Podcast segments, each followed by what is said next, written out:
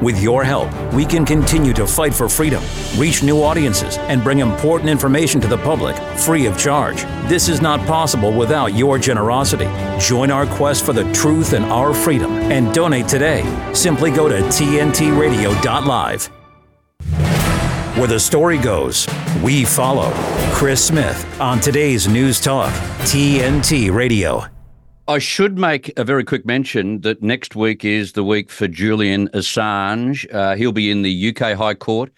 Um, we'll probably find out whether he's got any chance of avoiding being extradited to the United States or not. And we know that that is not a good outcome for him or his supporters, and his support is growing. So, February 2021, Tuesday, Wednesday, we will be there on TNT to cover exactly what is occurring, if, of course, it does go the full two days. And then, four days afterwards, we are broadcasting from London, various parts of London, and uh, sharing with you some of the inst- interesting issues that are occurring there at the moment. They've just been plunged into recession, so you can guarantee there'll be a little bit of talk about economics. And then also the London premiere of the Trust Fall Julian Assange will be at Rio Cinemas on Sunday at 1 p.m. this Sunday. The film will be followed by a panel discussion and uh, to find out more, you can just Google the Trust Fall Julian Assange London premiere. So if you're listening from London, it may be something that you're interested in. If you are interested in the uh, freedom of Julian Assange and his work. While I'm talking things British, this is interesting. It's from um, a site that I often receive and get and uh, get news from, the Daily Skeptic. And it's a site that uh, is written by a number of journalists, but one in particular, Chris Morrison, does extraordinary stuff. Well, Chris has written a story about the Met Office in the UK. Have a listen to this. Classic. The Met Office has been unable to back up a claim that storms in the UK are more intense due to the effects of climate change. And you know, you get that, it doesn't matter where you live in the world. If there's a series of storms, they will say these are more intense because of climate change. They won't back it up. They won't tell you. They won't show you the data. You'll never see the graph. Have you seen the graph? No. The claim was made by senior Met Office meteorologist Claire Nasir on January the 22nd on a BBC live breakfast program. However, they asked for uh, an investigative journalist by the name of Paul Homewood has asked for an explanation. Where did you get the data? What you, what are you relying on? Very clever. Just ask the question. Fair question. And so the Met Office has replied that it is unable to answer the request due to the fact that the information is not held. The information is not held. Well, firstly, if you don't hold information that backs up what you say, don't say what you just said. And as for the information is not held, don't you have access to Google? Maybe the Met Office hasn't run into the computer world. Like, seriously, it's not held. In fact, the Met Office could have addressed the claim that storms are growing in intensity by referring to its own State of the Climate report in 2022. The report said the most recent two decades have now seen fewer occurrences of maximum gust winds above the thresholds of 40, 50, 60 knots. This is from the Met Bureau. This is during the previous decades. So they compared, the Met Bureau compared the decades. This is fantastic, particularly comparing the period before and after the year 2000. This earlier period, before 2000, also included among the most severe storms experienced in the UK. so the only evidence that they held was evidence to the contrary. But they wouldn't tell you about that. They wouldn't validate what they said when they tried to scare the bejesus out of people who were listening to the BBC that morning. How incredible how disingenuous and how untruthful is the UK Met Office. Untruthful. There it is in black and white. Very quickly, just before I get to Jim Ball, I have um, a partner who specialises in nutrition and, di- and dietitian work. And so we eat fairly healthily, and, and there are things that I can't eat and I can eat, and I'm a bit contrasuggestible, so I eat all the things I get told not to eat. Anyway, I digress. Um, I'm very interested in school lunches because I think most of the things that have been sold in school canteens have been pretty bloody awful for their health, kids. But everything in moderation. Because if you starve someone from the good things in life, especially kids, and especially watching other kids have the good things, the the nasty things, you know, the things they shouldn't have, um, you can build up this incredible problem associated with higging out when you get access to bad food. That's just how the literature explains it. So the best thing is everything in moderation. A bit of this, a bit of that, a bit of bad stuff, bit of good stuff. But they're kids. They burn massive amount of calories every single day. They're kids. So don't worry about it too much as long as they're getting the basics. However, that's not what some schools are doing nowadays. They've gone off their nut. They've gone so woke on school lunchboxes, it's not funny. Um, in Western Australia, they banned the ham and cheese sandwiches from the canteen. Yep. Then South Australia decreed that fairy bread should not be served at school events under any circumstances because, you know, in the hundreds and thousands, there's sugar. Come on. What are you going to keep kids from eating sugar entirely, are you? Hundreds and thousands. And now again in South Australia, there's a cracker. Just announced by news.com.au today. Parents are reportedly receiving notes from schools in South Australia critiquing the composition of their lunchboxes. They've got lunchbox police in South Australian schools, requesting that treats such as biscuits be omitted in favour of fruit. Well, no, you don't need to do that. You can put fruit in and a biscuit, can't you? Why should we not give our kids a biscuit? Biscuits are great. Makes you feel good. It probably keeps you from craving things that everyone else is eating. And how about this? They're also making sure. Let me just go down to the story. I've just got to click the page because it's not moving for me. Hang on, it's now moving. That's it. Nuggets and hash browns have been taken out of the canteen as well in South Australia. And they have indicated to parents that their lunchboxes will be checked. How dare any school have the temerity to check on a parent's lunchbox that they would have packed? Who do they think they are? What we feed our children is our prerogative, not yours. What is this Nazi lunchbox provos? People just overstep the mark every time to make their point. It's just foul. Kids can have good stuff and they can have a little bit of the bad stuff. And you know what? A good balance between the two might actually not give them some kind of eating disorder later later in life because they were deprived of what everyone else had. Get out of our lives, please. This is Chris Smith on TNT. Clashing on the controversies. It's a woke society, and I am fed up with it. Today's News Talk Radio, TNT. I bet the former Australian national talkback radio announcer Jim Ball uh, had a few hundreds and thousands on his bread from time to time, and you would have had ham and cheese sandwiches as well, and the, maybe a few other bad things. Chris, what was the ham and cheese? What was the reason you didn't mention? No, just... the story didn't mention it. I, I couldn't find out. I was going to go to the original story from Western Australia, but my my uh, Western Australian um, um, subscription has run out, so I couldn't get there. I don't know. But it, as you said, the, the lunchbox Nazis, I, uh, being the kind of guy I am, I would simply defy. I would send the kids to school with sausage rolls, meat pies, hundreds yes. and thousands, the lot, just to stick it up them. Yeah. You know, and yeah. it's the whole thing. And One of the things I have learnt from listening to the better half teach other people what they should be eating is mm. that you know having a treat from time to time is a damn good thing for your for your mindset and if you can keep your mindset in check and not crave things that you can't have you might actually be able to lose weight yeah yeah no that that's true just listening to you talking about the uh, the met in britain mm. uh, reminded me i think it was last week mark steyn are you familiar with mark Steyn in in uh, in the us i think he's yeah. canadian yeah he took a he was taken to court by Michael Mann. Michael Mann is the man who uh, developed the phony, repeat, phony hockey stick graph to make yeah. things appear worse than they were. Yeah. Anyway, uh, so he he's a fraud for a start, but um, he took. Uh, I forget what what it was about, but he took Steyn to court, and uh, there was one part of the judgment was a, a penalty of a thousand dollars.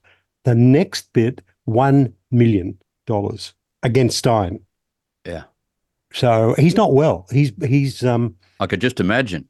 No, seriously, he's he attended court in a wheelchair. He couldn't afford a lawyer. He had to defend himself. Uh, he's had really serious heart problems, multiple events. So yeah, it's uh, not good. And uh, and of course, in Australia, we've got our own bureau with their homogenisation of temperatures.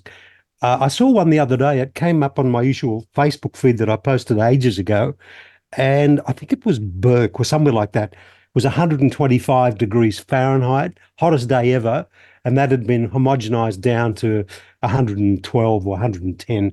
It's all to make today's weather look warmer than it actually is. Leave us alone. Comparatively. Why, yeah. why, why, don't they tell us the truth? Is it because the the people who are working in these kind of agencies are, are people who are, you know, have drunk the green cordial and I believe so. that we can yeah. change the temperature of the planet? Well, yes. And there's a book, I was going to mention this later, but there's a book out, it's in America, but the same thing happens everywhere. It's called Big Intel.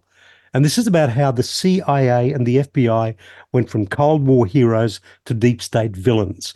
The same thing has happened in bureaucracies around the world. When they talk about the deep state, they're not talking about a secret government. They're talking about the the bureaucracy and the people in it that can't be fired. Mm. And they just ignore their political masters. Your your guy might we saw that under Trump, but you see it all the time. Uh, the political masters might vote on something, but the the bureaucrats will drag their feet or yeah. not do it at all. Just pure defiance. Yeah. It's the same kind of thing. They've drunk the the, the Kool Aid, as they call it. Yeah. Yeah. Exactly. But the UK, t- for them to say what they say, and they say it every time there's a natural disaster, but they don't back it up. And when they're forced to back it up, the only information they have contradicts exactly what they're saying. Like, oh, yeah. oh, what hypocrites! Yeah. Let's talk about let's talk about um, power and energy for a second. Mm. And we know, and for those listening outside of Australia, there is an infatuation and a uh, an arrogance and a an ignorance in Australia by the Labor government to think that we can provide baseload power with purely renewable energy. Um, it's never been done before in the world, but mm. for some reason the current government thinks it can be done. But of course, the smart minds know what the future is about. And the future is in terms of baseload power that can be reliable and doesn't have CO2 if that's your if that rocks your boat, mm. um, if that floats your boat. Well, it's it's nuclear. And the wonderful thing about nuclear, as opposed to renewables, we don't have to replicate transmission lines. That's right. And we could, yep. if you wanted to take your coal-fired plant down, if that's if that, as I say, floats your boat, mm. and you hate coal and you want to demonise it, well, you could put a nuclear reactor on these sites, and that is a major story um, put together today in the Australian newspaper. And I, I'm so glad that it was out there in print. Yep. Look, I just before I go to that, um, for years, I have been quietly saying to myself, uh, bring on the blackouts. The more the better, the sooner the better. So we can get a foretaste of what's to be expected. Yeah. Now, we had that big storm in Melbourne. So unrelated, it was a storm. So I got that. Uh, 530 homes without power. That's a good thing. I know it's not if you're in the middle of it, but people might go, holy hell, if this is what it's like after a storm, what's it going to be like when it's found that the renewables can't handle the load? Mm. Now, as I say, that was just a storm. Now, Wednesday, we had businesses saying to Victorian government that we're thinking of leaving. We may well leave, take our business uh, to Queensland or somewhere else. But it doesn't matter where you go. Most states have got uh, similar similar policies. And I think it's been obvious to everyone for many, many years, couple of decades at least, uh, with the closure of various power stations, that this was going to happen. Now, yes. here's some numbers from today's story in the Australian. Uh, we had Liddell Power Station closed down last year, Eraring Power Station down next year. Mm-hmm. So that's five megawatts uh, out of the system in the space of just three years. 12 power stations have been decommissioned so far for a total of 7,140 megawatts. And with the close of Eraring next year, that'll bring it to 9,165 megawatts of coal fired power. that is in anyone's language, that is energy vandalism. Yeah. Uh, it, there's no way in the world, and they'll say on a good day, renewables can deliver a lot of power. Probably can, but the thing is, Which day? well, that well, th- th- that's the point. It's variable and unreliable. You you just don't know. Yeah. Yeah, and they cost a hell of a lot to build and a hell of a lot to get their kind of power to the grid. Yep. And, and thirdly, there was a story today, and I'll get it for you before we finish our segment, Hmm. where a group of uh, wind turbines lasted 12 years, Jim. So you've got to a bury them or whatever, uh, and got to get new ones. And I think solar panels also they have. I don't know what their life is, but it's it's not long. It's comparatively to to uh, just a, a power station grinding. But so on top of all of this energy vandalism, uh, as you pointed out, uh, we've got up to they're talking about if they want to put out all the renewables that they are going to need in Victoria, that's going to take 70% of available agricultural land in Victoria. Seventy percent of land the- with, with a turbine. They're they're crackers. Let, let that let that sink in. The, the the thing is that that was up on the website. I'm not sure which government website, and it mysteriously disappeared. But they were there. I thought it was a typo, but no, no.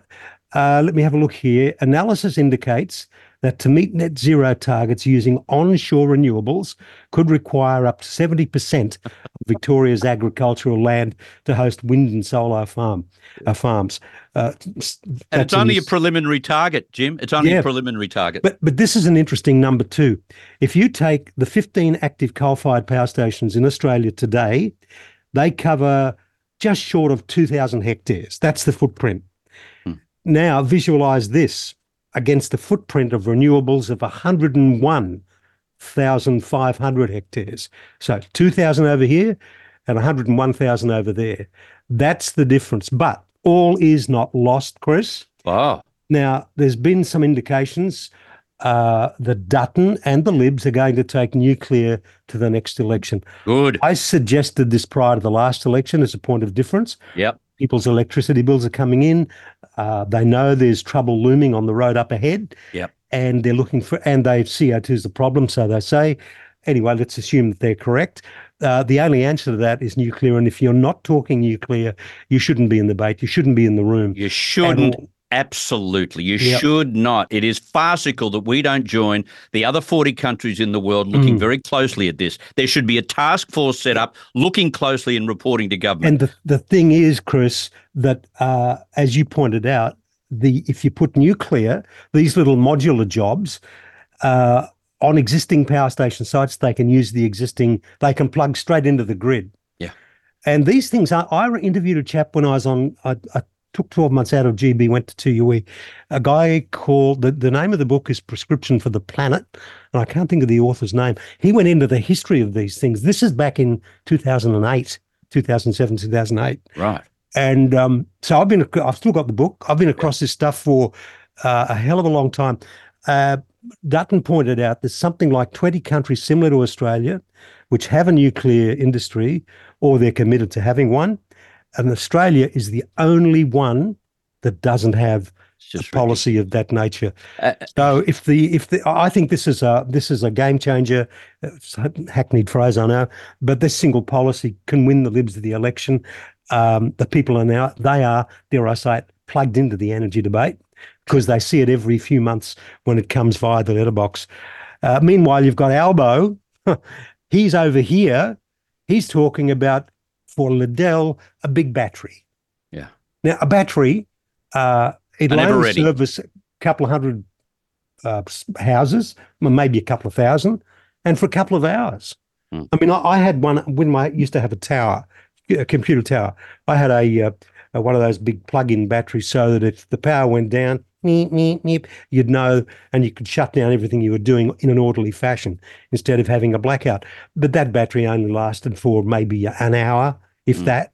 Hmm. But it was enough to get you for you to shut things down. Hmm. So, but that's what our Albo is proposing for the Liddell site. He's got no idea.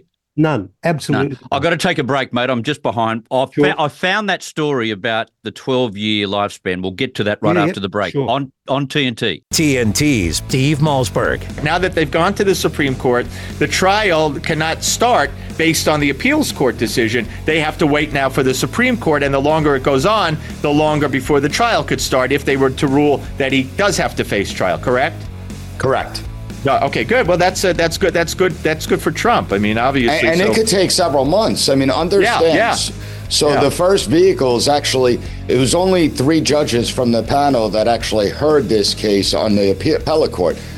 He, the Trump team, can say we want it heard before all the judges on this appellate court. So it would take time for that to happen. Then it has to go back to the Supreme Court. A- And by the time that all happens, you know, these things don't Yeah. happen overnight unless it's No. emergency hearings. You but I don't see election. this one Yeah. emergency. Steve Malzberg on today's News Talk TNT. The Irish government is proposing a law known as the Hate Speech Bill that threatens free speech. This law could have dire consequences for our democracy. We're allowed it next week, next month, next month, and then on to the next one. This law will have uncertain effects on artistic and musical expression.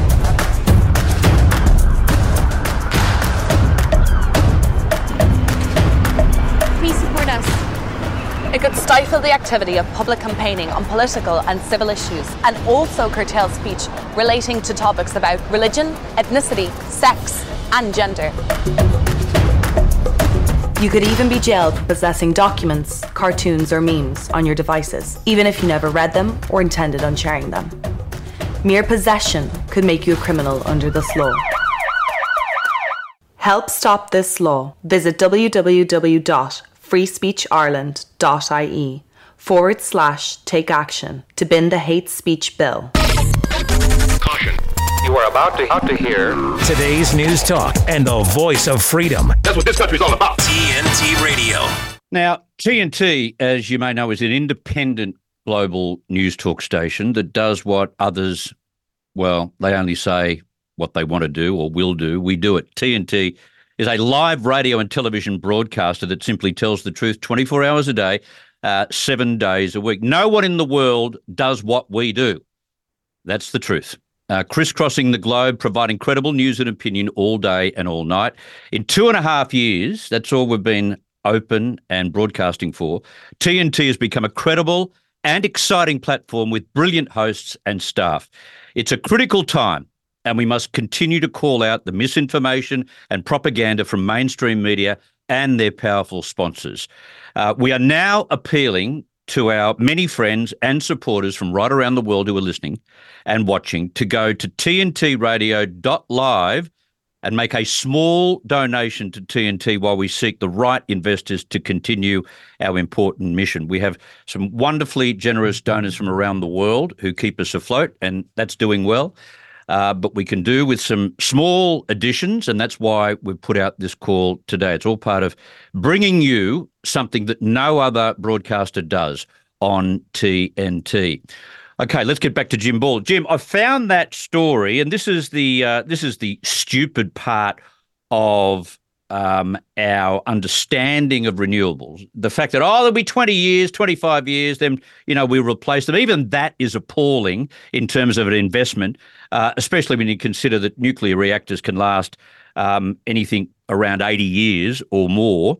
But the story that I had, let me just get it up for you and press the right buttons. Here it is.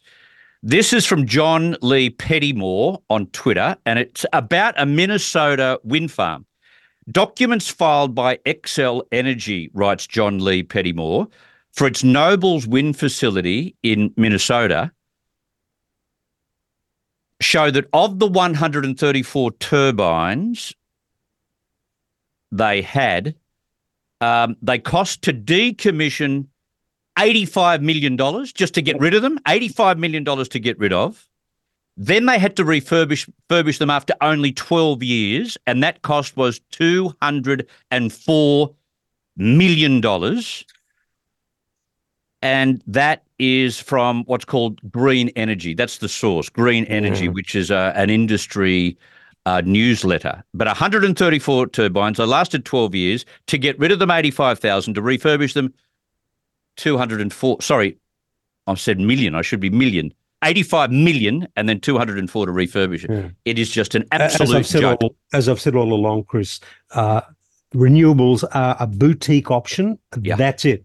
Yeah. They're okay to have, but don't rely on them. Yeah. Simple as that. Okay, two stories I want to get to, and I may have to get to news very shortly. But Clementine Ford, this terribly feisty, nasty, anti Semitic woman, um, is, is just a shocker. And she's talking today, she's defended herself and saying that when she outed these Jewish followers who were on a WhatsApp group, um, she wasn't being anti Semitic, uh, despite the fact that they were just Jewish, and for that they had to pay because Mm. she put their private details on, uh, you know, uh, online, private details that led to at least one of them being threatened.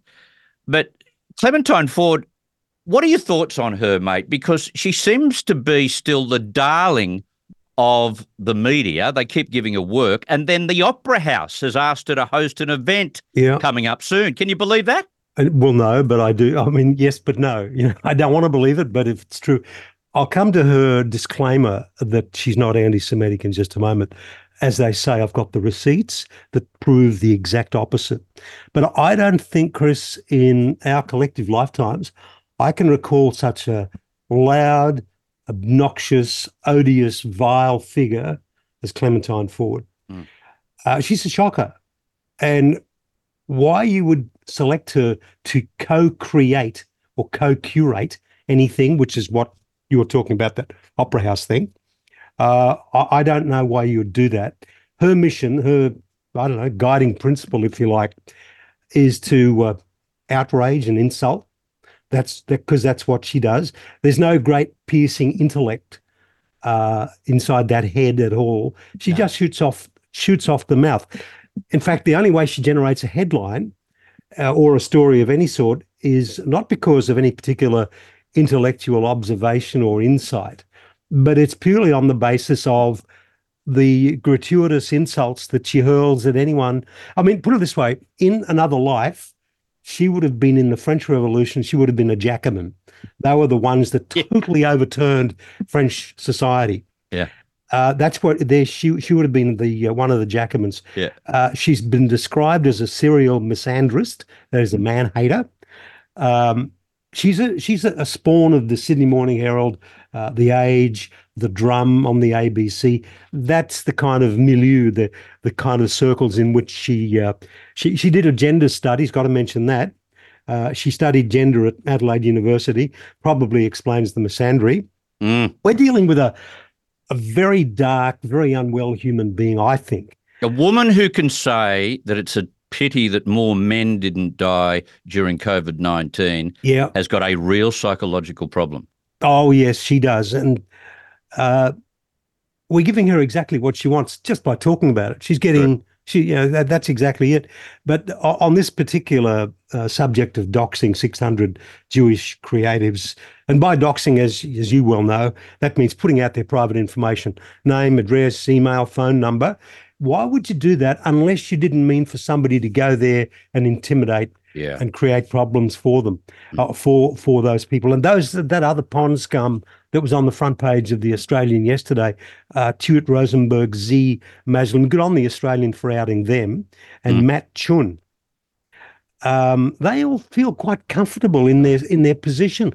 I don't know how you can you know, be a part of a society that talks as tolerance and diversity and inclusion and behave like that. I don't I don't understand. Well Let me said. get- let me get back to um, she says she's not an anti-Semite.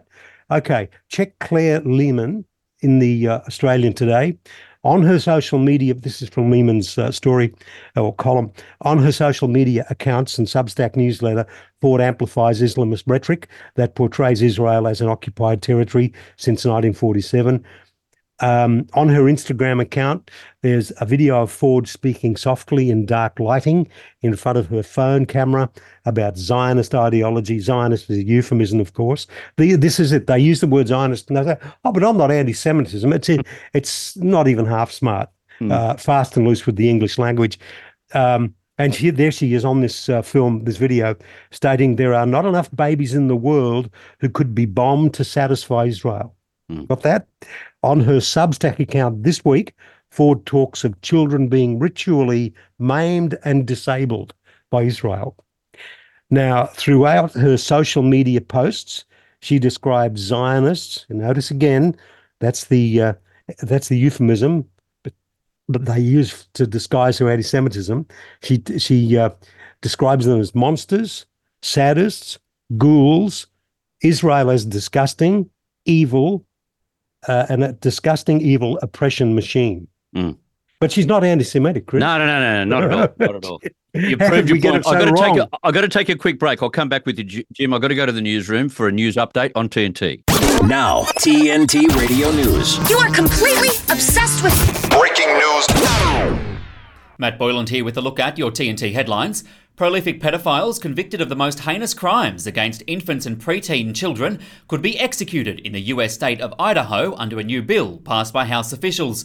Russian President Vladimir Putin's told the world that his country is close to developing vaccines to treat cancer.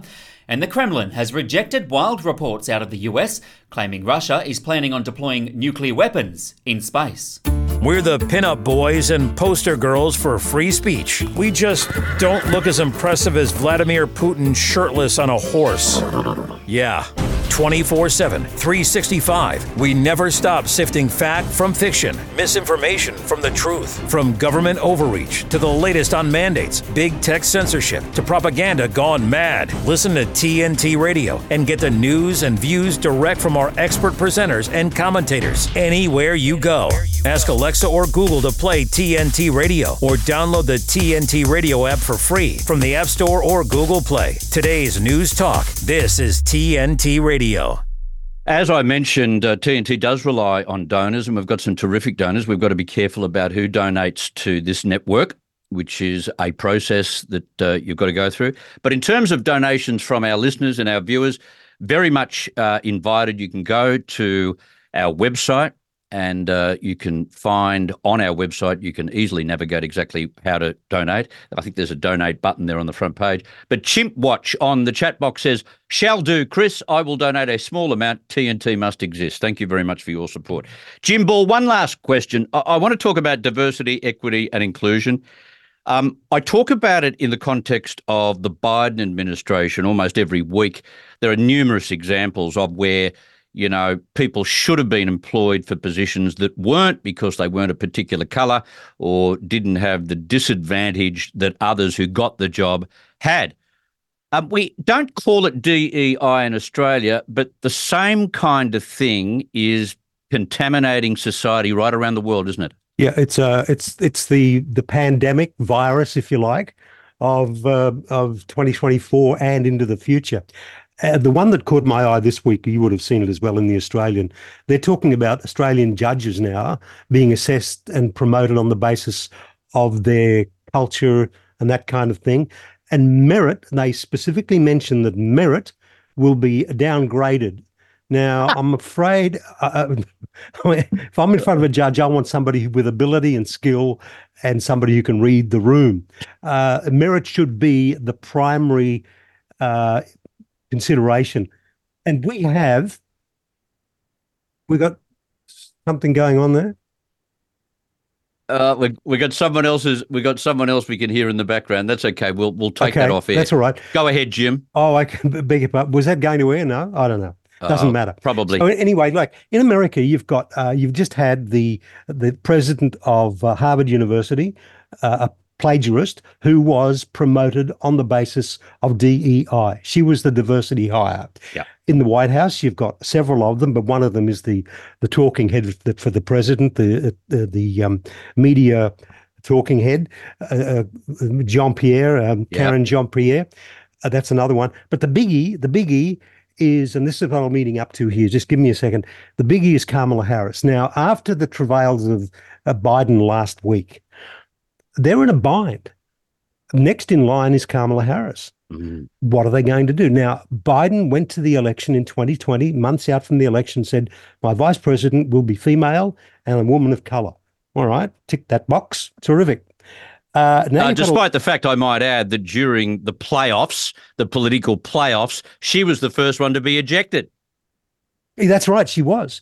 Yeah, she in, in Iowa or wherever it was. That's right. She she uh, and, and Biden wasn't meant to. He was out as well uh, until uh, James Clyburn, I think it is, came in and did some backroom deal and got uh, Biden in there, and he's been a puppet for the Obama administration, uh, Mark two or three or whatever it is. But so here they are. They've got this marriage made in hell, all because of DEI. That's the bottom line. She's there. There's nothing they can do about it. They will do something. I, I'm, I'm, they're brutal. They're savage. They're going to get rid of her, uh, whether the, whether it's money or whatever. I have no idea. But uh, they, at the moment at least, are stuck with her and stuck with him, and they deserve each other. I the American people have don't. Put it perfectly. Yeah. They deserve each other. Yeah. Nicely said. You have a great weekend, Jim Ball, and Thanks, we'll Chris. catch up next Friday. Next hopefully. Friday, we'll do it again. Good on you, mate. Thank you.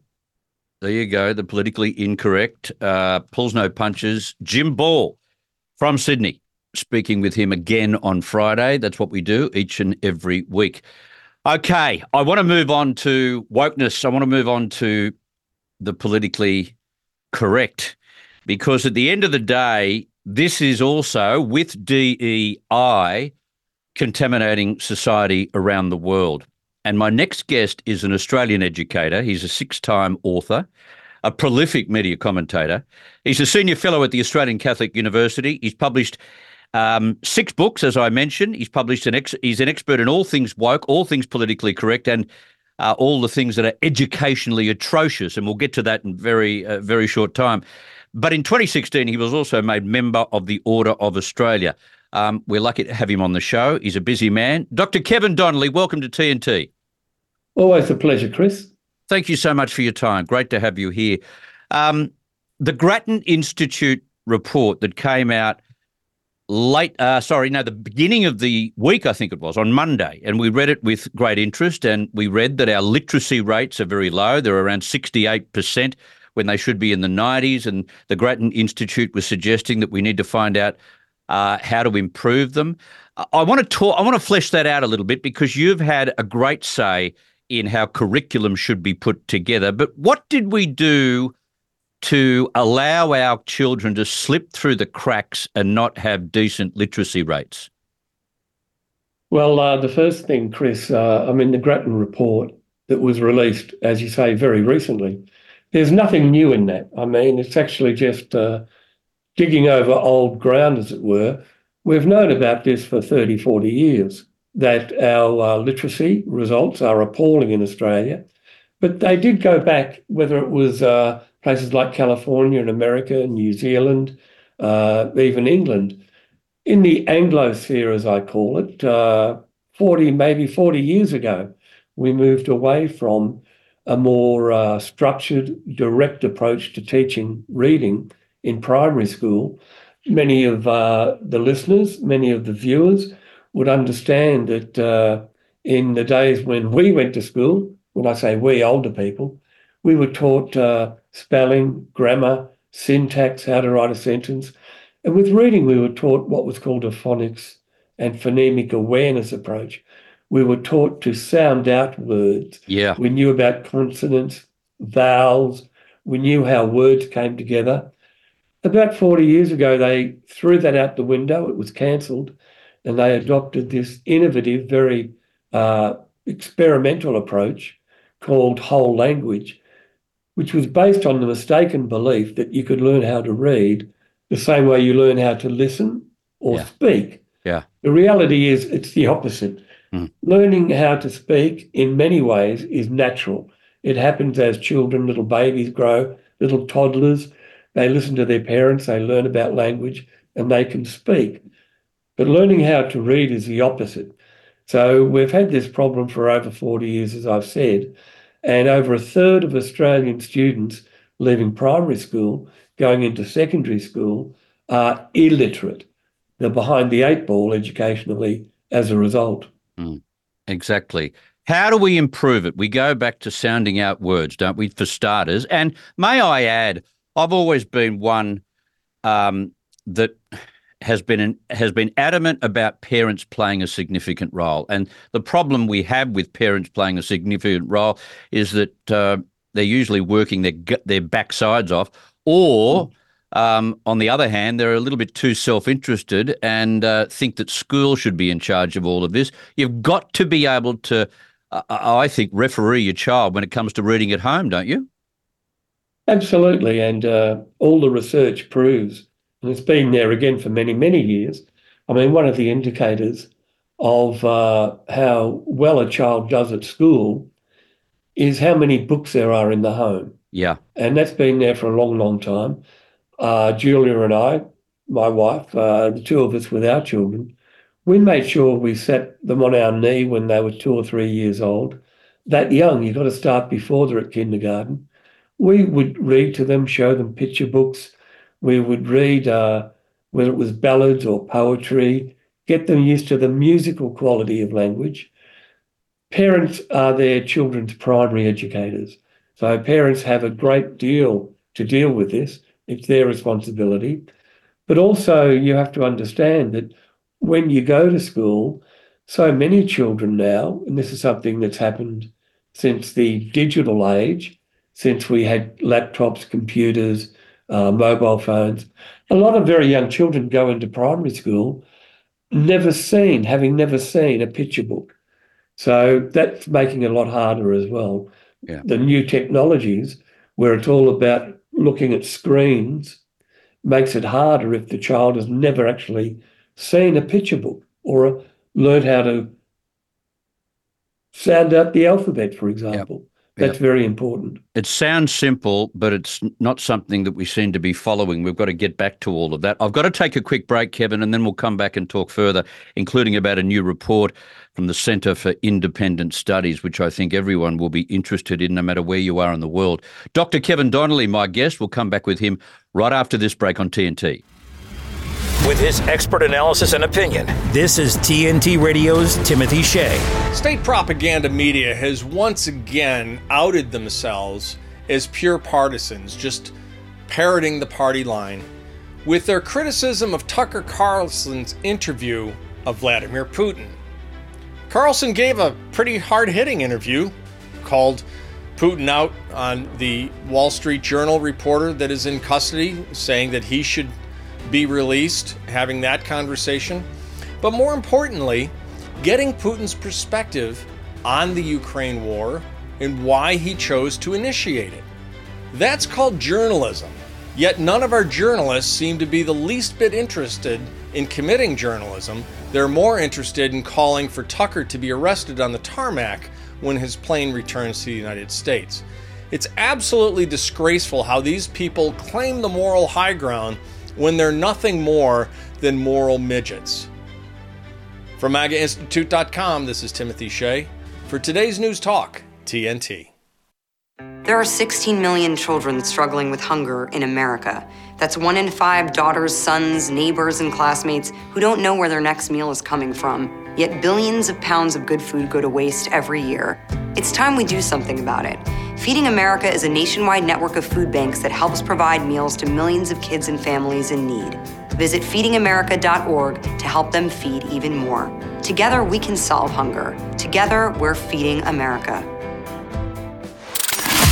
You're with Chris Smith on today's News Talk Radio, TNT. I've got Kevin Donnelly with me now. We're talking education. A report from think tank the Centre for Independent Studies outlines how practices such as explicit instruction, which breaks down what students need to learn into smaller learning outcomes and models each step, are based in the science of learning. It says that that has been overshadowed by student led inquiry, where a pupil investigates and problem solves for themselves. We've heard of that before, in the belief that doing this will result in critical and creative thinkers. It notes progressive educationalists during the 20th century prioritize student led learning as good for students, while teacher led learning was oppressive. Was oppressive with progressive educationalists aiming to put an end to mindless rote learning and parroting of mean, meaningless facts. Um, as it's come to the conclusion, the modern educationalists got it wrong, and the previous instruction was the way to go. Teachers are there to teach, students don't teach themselves, Kevin. Yeah, you're dead right, Chris. And uh, a bit like our previous discussion, many years ago, uh, I went back and I did postgraduate work. So I did a master's and a doctorate looking at curriculum. And this was during the uh, late 70s, early 80s. And it was happening all the way back then, especially in places like uh, California in America, but also New York as well, in again, uh, England, Australia, New Zealand. What happened was, and it goes back to a Marxist educator, Paulo Freire. Yes. Who was uh, uh, a communist. Uh, he argued, as you'd expect, that you have to empower or liberate uh, students, peasants, wherever they were, whatever they, whatever, whatever age, you had to empower them. Uh, you had to get rid of what he called the banking concept, where teachers would pour in knowledge into their head and the student would learn to repeat it mechanically. They wanted to liberate, to empower. He wanted uh, what, and I don't want to get too technical, but uh, if you know your Marx, he wanted to teach dialectical materialism. Yeah, so it was yeah. all about changing the world. Yeah, I spoke. I spoke about it in depth on the program last week. So our audience has been privy to where this all began. Yeah. Excellent. So it, it goes back to uh, people like Freire before him, the Italian Marxist Antonio Gramsci, uh, but even all goes all the way to sorry the way back to uh, Rousseau, the French philosopher, uh, who was uh, alive uh, hundreds of years ago, and he wrote a book Emile, where he talked about education being like natural, organic. All you had to do was facilitate, and and the, the child would naturally grow towards learning. That became uh, orthodoxy across the English speaking world, especially the way we taught English. And the critics argued, those critical of the traditional approach, argued that what they called the banking concept, where teachers were at the front of the room, teachers were in control, teachers were actually the masters of their subject, that was wrong. You were not empowering or liberating the child. So you talked about child centered learning, student agency, and it's now all about the child being a digital native. I heard one uh, education minister in Australia say, well, we don't really need teachers, just get them on the internet, give them a, a desktop or a laptop, they can do their own research. It's all about inquiry, No. process, being creative, which is all rubbish. And this report says that. And I just wonder, you know, we have education reports quite often that we pulled apart, we unpack, we look at, but the overwhelming amount of literature that you're getting, and, and you, you know, I, I get it too, and you get something that's probably more centered in academia as opposed to the press releases that I get. But I get the impression that the world has started to wake up to the route that we've taken with education and realize that we've let our children down. Would you agree?